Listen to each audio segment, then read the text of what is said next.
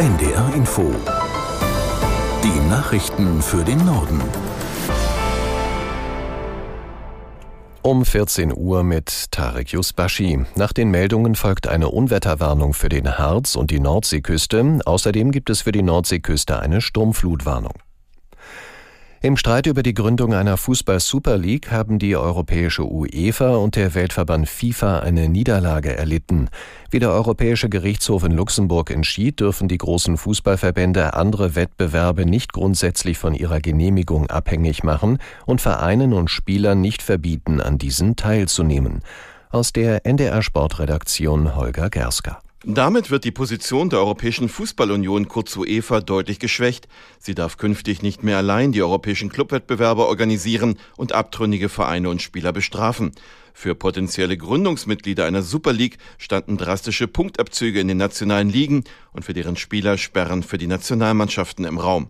Die spanischen Topvereine FC Barcelona und Real Madrid hatten gegen dieses Monopol der UEFA europäische Fußballwettbewerbe zu veranstalten geklagt. Der jahrelange Rechtsstreit endete nun, die Position der UEFA ist mit europäischem Wettbewerbsrecht nicht konform. Die Verbraucherzentralen fordern ein Klimageld von 139 Euro pro Person, um die Bürgerinnen und Bürger zu entlasten. Sie zahlten seit 2021 durch den CO2-Preis mehr für Gas, Öl und Sprit, ohne im Gegenzug ausreichend entlastet zu werden.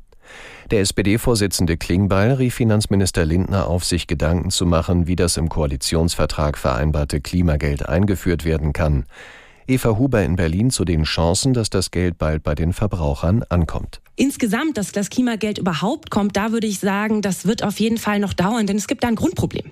Der Staat, der hat im Moment gar nicht die Möglichkeit, allen Bürgern einfach so Geld auszuzahlen. Er hat nämlich die Kontonummern nicht von allen. Äh, daran arbeitet das Finanzministerium gerade und Finanzminister Christian Lindner, der sagt, ja, wenn wir das dann haben, dann fangen wir mal an zu beraten, wie so ein Klimageld aussehen könnte. Für ganz Norddeutschland gilt bis Samstagabend eine Unwetterwarnung. Es wird Dauerregen und Orkanböen geben und es besteht Sturmflutgefahr. Besonders stürmisch soll es rund um die Elbe, die Weser und an den Nordseeküsten werden.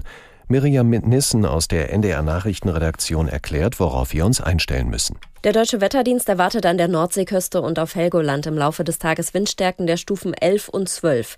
12 ist die stärkste und heißt Orkan also zum Beispiel, dass Bäume entwurzelt werden können. Und auch auf Fehmarn in der Ostsee kann es am Abend so stürmisch werden. Die Fähren zwischen Cuxhaven und Helgoland fahren bis einschließlich morgen gar nicht und die von und zu den ostfriesischen Inseln und den schleswig-holsteinischen Halligen nur eingeschränkt.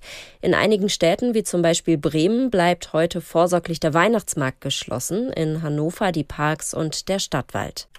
Israels Armee hat nach eigenen Angaben innerhalb eines Tages rund 230 Ziele im Gazastreifen angegriffen. Die Militärführung kündigte eine Ausweitung der Offensive an.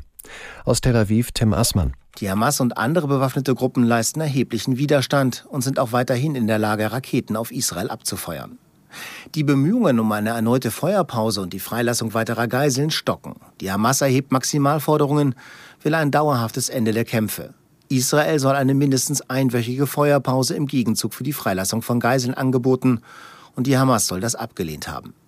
Die israelische Regierung hält am militärischen Ziel, die Hamas im Gazastreifen auszuschalten, fest und steht gleichzeitig unter großem Druck, die Geiseln lebend nach Hause zu bringen. In Cuxhaven ist eine Schülerin einer Grund- und Hauptschule von einer Mitschülerin mit einem Messer schwer verletzt worden. Sie wurde mit einem Rettungswagen in ein Krankenhaus gebracht. Lebensgefahr besteht nach Auskunft eines Polizeisprechers nicht. Hintergrund ist ein Streit der beiden gewesen. Worum es dabei ging, ist nicht bekannt. Das waren die Nachrichten.